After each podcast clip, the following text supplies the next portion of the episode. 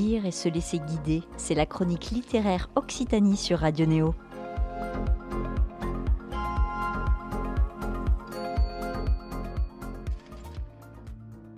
Bonjour à tous, bienvenue dans notre émission quotidienne sur Radio Néo qui met en avant les talents en Occitanie.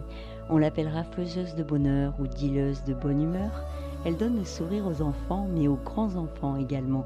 Nous accueillons l'auteur de livres pour enfants, Emma Robert.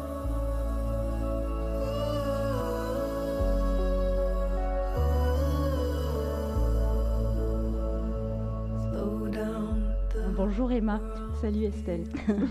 Alors, euh, bienvenue euh, chez Radio Néo à Toulouse. Bah, merci de m'inviter. tu écris des livres pour enfants, euh, Emma. Alors, la première question qu'on pourrait te poser, c'est pourquoi avoir choisi les enfants en particulier? Ben, Écoute, parce que ce sont les adultes de demain et que j'ai envie de leur transmettre certaines choses, certaines valeurs et, et puis les faire rêver, tout simplement. Au-delà de, l'éducation qu'ils ont euh, à l'école ou, à la maison, effectivement, il y a hum, comme une mission d'ouverture en fait euh, sur ce monde-là, euh, sur des aspects comme la tolérance, la préservation de la nature, etc. Quels sont tes sujets à toi de prédilection? Bah, Écoute, c'est beaucoup l'écologie, l'environnement. voilà, essayer de les sensibiliser à tout ce qui nous entoure et au vivant aussi, au sens large. Et voilà, et en effet, le respect des autres, euh, c'est des thèmes qui me tiennent particulièrement à cœur, et euh, voilà. Tout comme un, adulte peut trouver aussi euh, du réconfort dans une lecture, enfin nous en tant qu'adultes, on, peut s'identifier dans un roman ou dans, une quelconque lecture. L'enfant aussi peut s'identifier et puis vaincre ses peurs. Je pense par exemple à ton ouvrage Rosa Nuit, euh, où on y apprend, enfin moi je l'apprends pas, mais on peut y apprendre quand on est petit que finalement euh, la nuit ne doit pas faire peur, qu'il se passe des jolies choses. Oui, tout à fait. Euh, on n'est pas forcé de faire que des cauchemars la nuit. Il y a aussi voilà, les étoiles qui brillent, des lucioles qui scintillent, des, des, petits animaux qu'on voit pas le jour et qu'on a plaisir à découvrir. Enfin voilà, ouais, c'est une jolie promenade la nuit, en fait, euh, c'est, on y découvre plein de choses. Et des petits personnages, euh, enfin Rose à nuit en l'occurrence, Rose nuit, qui, oui, qui, incarne la nuit en mm. fait, euh, et on, va suivre, voilà, ses errances nocturnes et, et ce qu'elle découvre et tout ce qui vit la nuit en fait, voilà. Rose à nuit vit sous les étoiles. Quand le jour s'éteint et que tout s'apaise, alors son monde apparaît. Dans l'épaisse obscurité, Rosa Nuit aime l'explorer. Elle aime voir les yeux des animaux sauvages percés au travers du feuillage, la chouette perchée dans l'arbre la sonder de son regard jaune. Les chats des villes s'aventuraient dans les rues désertes et sur le toit des maisons à la recherche d'une bagarre ou d'un autre chat aimé. Les lucioles éclairaient le cœur de la forêt et disparaître dans un balai scintillant. L'orage transperçait le ciel noir d'un éclair inquiétant. Elle aime regarder les papillons virevolter dans la lumière des lampadaires, les gens danser sous les lampions les soirs de fête. Pour les écrire, euh, tu es toute seule, euh, ces ouvrages. Par contre, pour les illustrer, tu t'entoures euh, d'une équipe. Alors, depuis 2017 est ton premier livre qui s'appelait Mon papy est un extraterrestre. D'ailleurs, tu nous expliqueras pourquoi ton papy est un extraterrestre. Hmm. Est-ce que c'est le tien déjà, ce bah, papy? Non, non, non, c'est pas le mien. c'est un papy qui cumule quand même pas mal de, petits soucis parce qu'il a un sonotone, il a un dentier, ah. il a une canne, des hmm. grosses lunettes. Euh, et, il s'appelle Popol ou pas? Non, il s'appelle pas, Popol. Euh, et donc oui, ce papy-là utilise euh, des mots un petit peu bizarres comme topinambour, voilà. et forcément, bon, c'est un extraterrestre, quoi. Mhm. Il vient d'un autre monde, du monde des anciens. Voilà, et le petit garçon est émerveillé par tout ce que ce papy lui apprend. Alors, ce papy à la Pinambourg qui ne s'appelle pas Popol, euh, donc il a été illustré par euh, un illustrateur ou une illustratrice, je ne sais plus, euh, en tout cas pour papy, je ne sais pas, mais depuis, tu as travaillé avec plusieurs personnes, dont Romain Lubière, avec qui tu collabores pas mal ces derniers temps. J'imagine que, enfin, lui, il pratique l'art de mettre tes mots en dessin. J'imagine votre connivence, votre lien qui doit être intéressant, euh, comme la musique en fait. Sur Radio Néo, on parle beaucoup de musique. Pour collaborer entre deux musiciens, il faut aussi un, un, très, un lien très fort en fait. Mm. Donc euh, voilà, est-ce que tu peux nous parler de Romain en bah, particulier? ouais, Romain, on, s'est rencontrés euh, via une mise en contact qui mettait en relation en fait des, des auteurs et des illustrateurs jeunesse qui avaient envie de former des binômes. Et euh, bah, on s'est trouvé tout de suite. Euh, ces, illustrations me, me, parlaient beaucoup, sa, sa poésie. Euh, et, et, en fait, bah, voilà, ça a accroché et on en est à peut-être cinq projets ensemble. Et on a les mêmes valeurs, la même sensibilité. C'est un peu mon âme sœur au niveau de tout ce qui est créatif. Et bah, c'est un vrai bonheur. Je le trouve très talentueux. un vrai bonheur de travailler avec lui. Et. Comment vous travaillez ensemble justement? Tu lui fournis des textes, euh, il imagine les dessins ou vous êtes ensemble quand euh, il commence à faire ses croquis? Euh, Alors Romain habite du côté de Lyon déjà, on s'est ah, jamais rencontrés et j'espère qu'on aura l'occasion de se rencontrer sur un salon. Ah c'est intéressant, vous en fait vous vous êtes jamais rencontrés, vous Mais avez fait cinq souvent le cas. ensemble. Oui ouais, c'est ça. Donc bah, je lui propose mes textes et bah, s'il accroche tant mieux, c'est parti. Mhm. Et euh, bon, je dois dire que c'est toujours le cas avec Romain. Euh. et, euh, et, puis en général, ben voilà, il, il, propose trois illustrations. Et après, il monte un dossier, il se charge de tout ça parce que moi, je suis une bille en informatique et, et je me charge des envois auprès des éditeurs. voilà. D'accord. Vous partagez les rôles finalement. C'est ça, oui. Lui, voilà, le côté administratif, c'est pas son truc, donc c'est mhm. parfait, on se complète. Mmh. Ah, c'est pas mal comme ça. À travers ces mots euh, peut se développer l'imaginaire d'un enfant ou l'imaginaire d'un adulte, j'y reviens. Euh, je pense à ton ouvrage Une fleur dans la ville, par exemple. Euh, entre les immeubles poussés d'autres moi et d'autres émois que cultivaient les gens. C'est une très jolie phrase qui est issue de, ce bouquin. Cette petite fleur différente, elle n'est finalement plus toute seule au bout du compte. Est-ce que mhm. c'est la morale de cette histoire que finalement, si on est différent, on n'est on on jamais seul? Non, ça serait plus euh, de, vraiment faire attention euh, à toutes les petites choses qui nous entourent et à côté euh, desquelles on peut passer au quotidien parce que tout va si vite en fait. On est pris dans le tourbillon de la vie. on dit toujours aux enfants bah, dépêche-toi, tu vois. les adultes ben, se pressent pour aller au travail et finalement, je pense qu'on passe à côté de beaucoup de petits trésors. voilà. Et c'est surtout ça la morale de l'histoire, de, faire attention à ces petites choses-là parce qu'elles sont magnifiques et c'est mm. dommage de les rater. Je suis née au cœur de la ville et j'ai poussé là où poussent les immeubles. J'étais la seule de mon espèce. J'étais la seule, tout simplement. Autour de moi, tout était gris, tout était grand, et je me sentais minuscule. J'étais la première fleur à m'extraire du macadam, l'unique point de couleur sur une toile monochrome.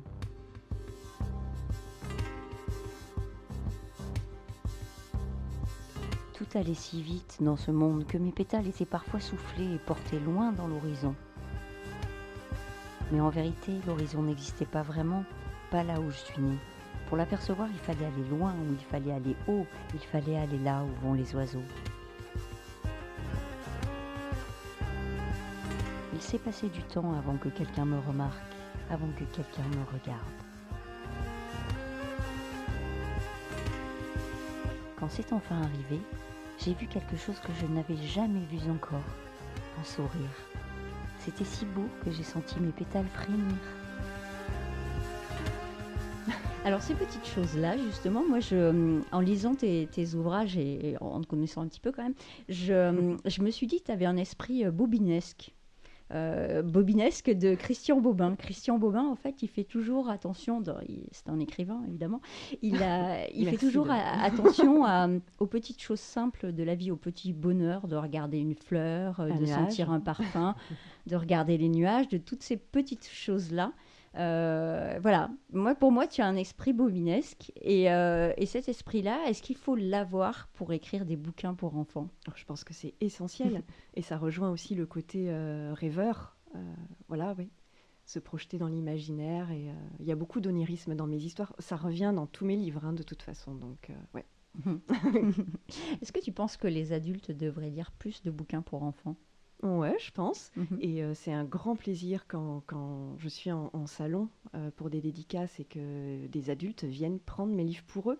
ils sont un petit peu honteux en fait. Mhm. Euh, il y en a même qui me disent bah, je, suis là, je vais l'acheter pour ma petite fille ou pour ma fille, mais j'aimerais beaucoup le prendre pour moi aussi. et je dis bah, allez-y, allez-y, osez. Bah les livres d'enfants parlent, parlent aussi aux âmes d'enfants. Hein. Mhm à nous. Ils font du bien.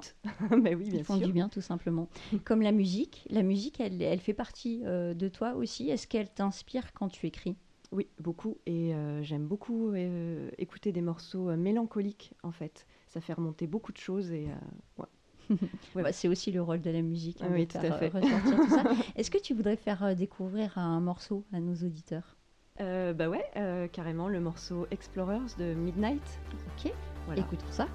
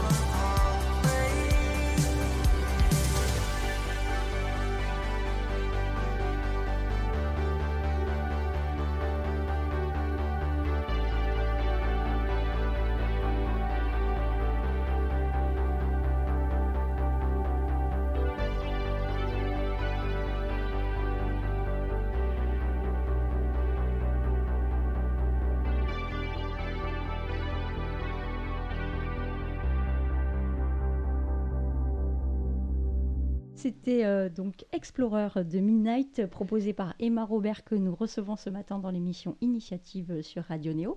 Donc, Emma, tu écris des livres euh, pour enfants.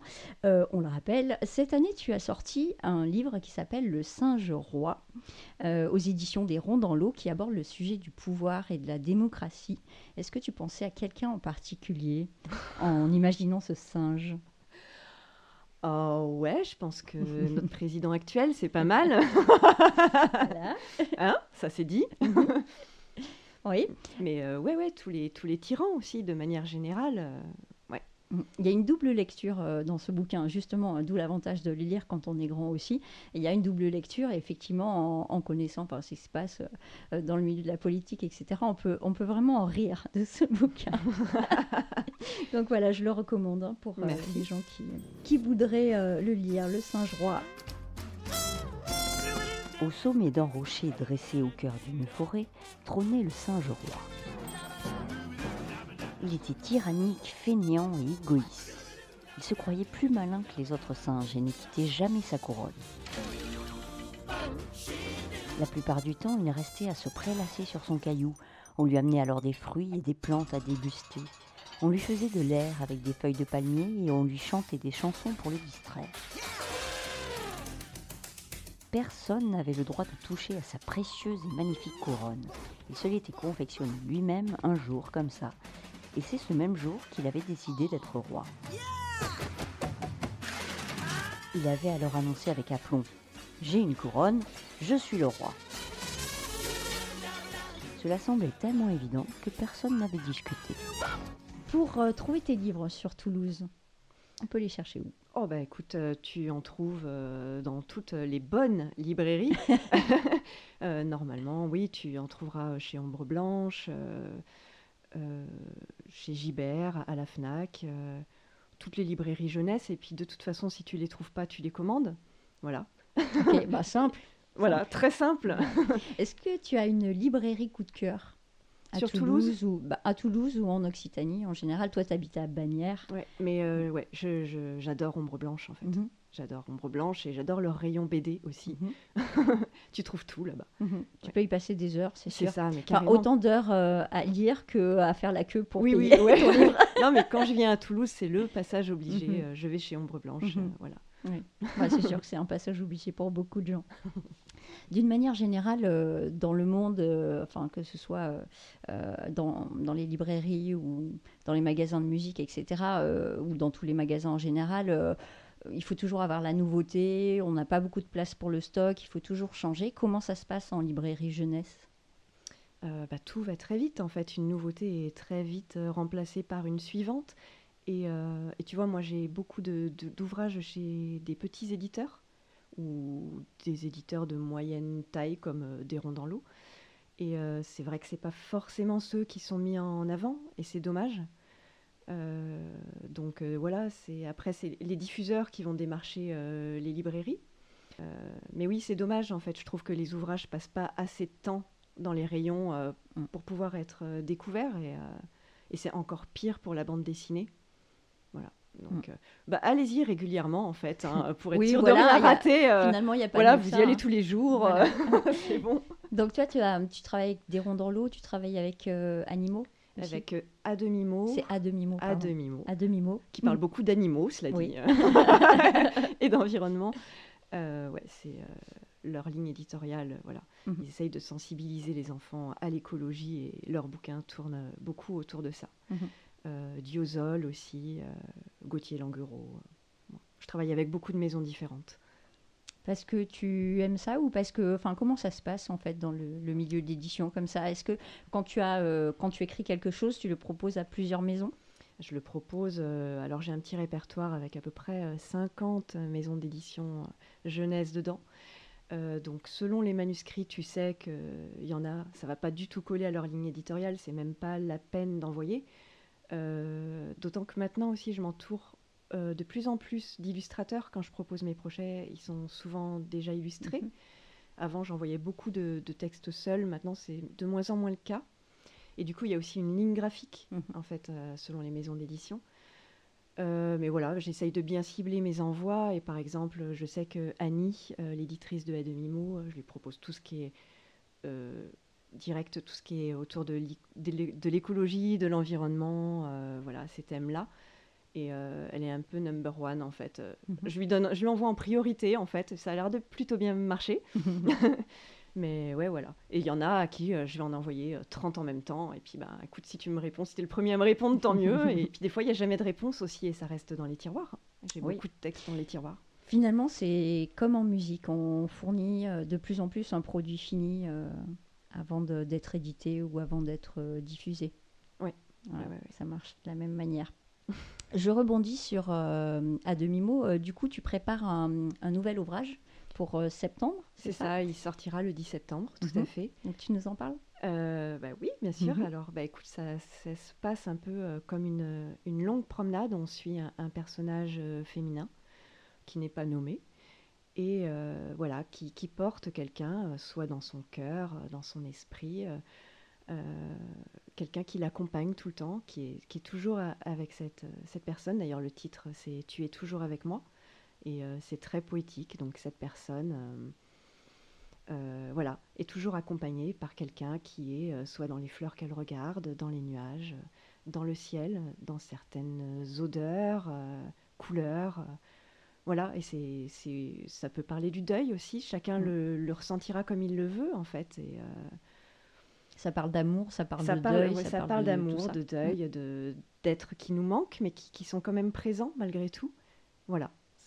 un sujet important aussi. Très.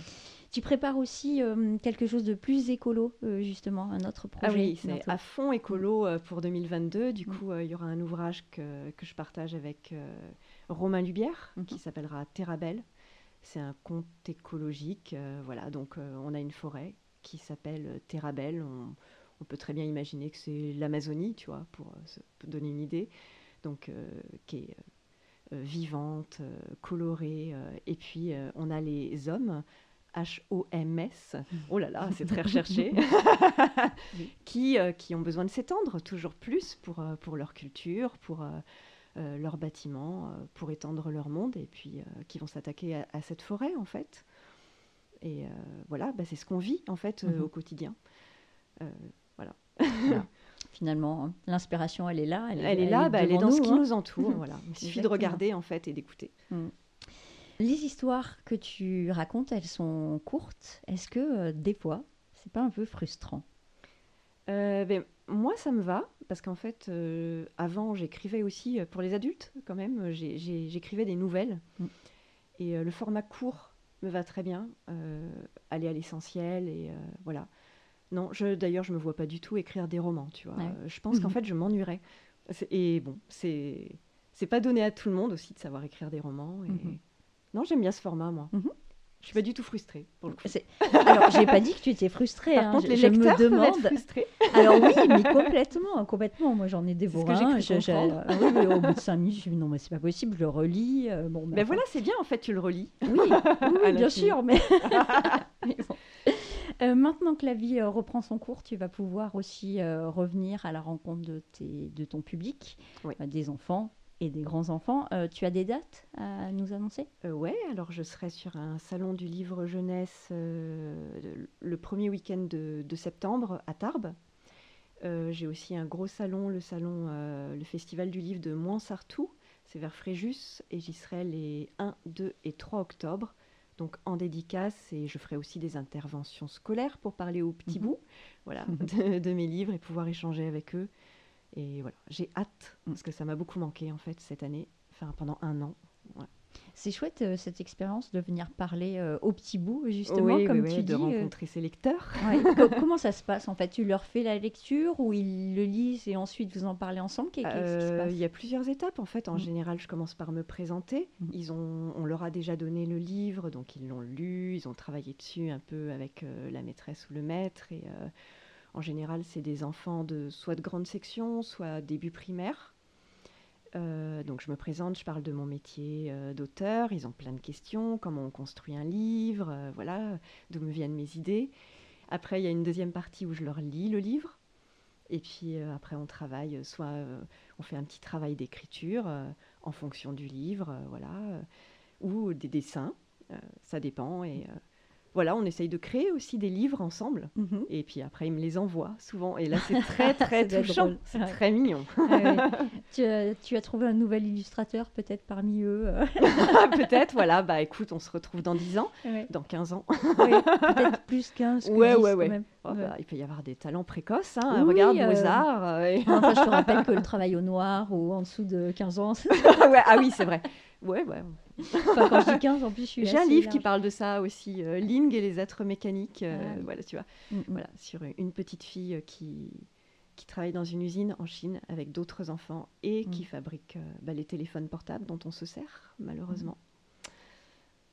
Ouais, tu pourrais faire la même en Inde avec, Avec les vêtements. les gamins de 5 ans qui Voilà. fabriquent des vêtements et, C'est ça Mais et oui, qui ça- sont malades à force d'utiliser tous les colorants qu'on trouve dans les vêtements à 5 euros. C'est ça, tout à fait. Mm. Bon, il y a beaucoup de sujets en fait. Il y a beaucoup de sujets importants. Quel euh, bouquin tu aurais aimé lire? Quel bouquin euh, que tu as écrit? Euh, tu, tu aurais aimé lire en fait quand tu étais petite? Euh, bah, je dirais, dis c'est quoi le bonheur? Euh, que je partage aussi avec, euh, avec Romain, euh, où on suit ce petit lapin qui s'interroge beaucoup sur le sens du bonheur. Et je pense que le bonheur, c'est une quête qu'on suit tout au cours de notre vie. Et euh, on n'a pas forcément... Est-ce que le bonheur est matériel Est-ce que le bonheur est ailleurs et dans, dans la nature, dans, dans un être euh, Est-ce qu'il est tout ça à la fois Je ne sais pas. Et on suit ce petit lapin donc, qui va interroger euh, toutes les créatures euh, de la, de, de la nature pour leur demander euh, leur vision, leur version du bonheur. Et voilà, trouve que c'est très intéressant en fait d'être confronté à, à toutes ces idées.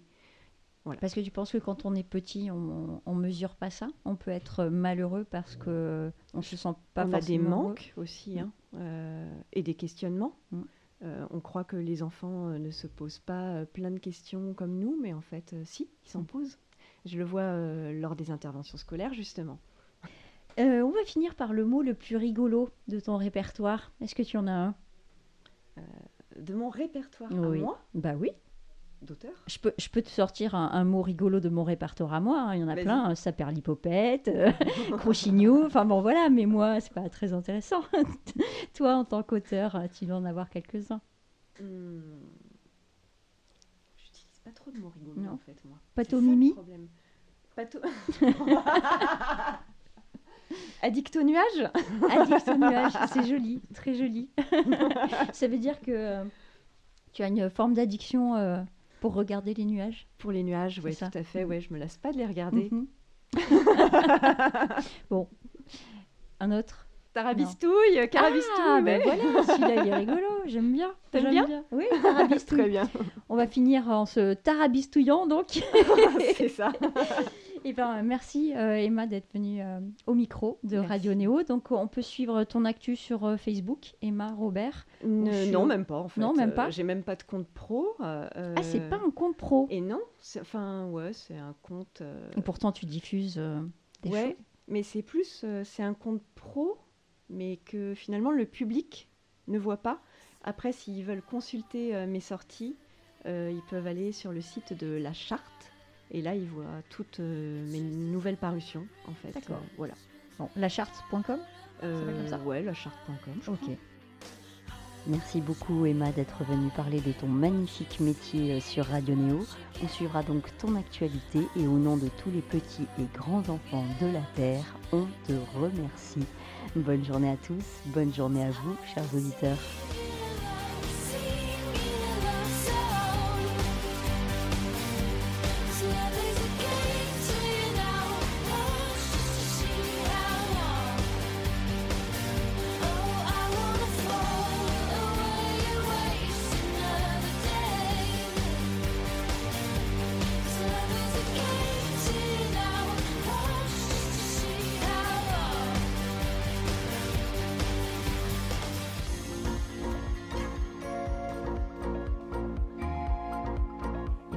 Se laisser guider, c'est la chronique littéraire Occitanie sur Radio Néo.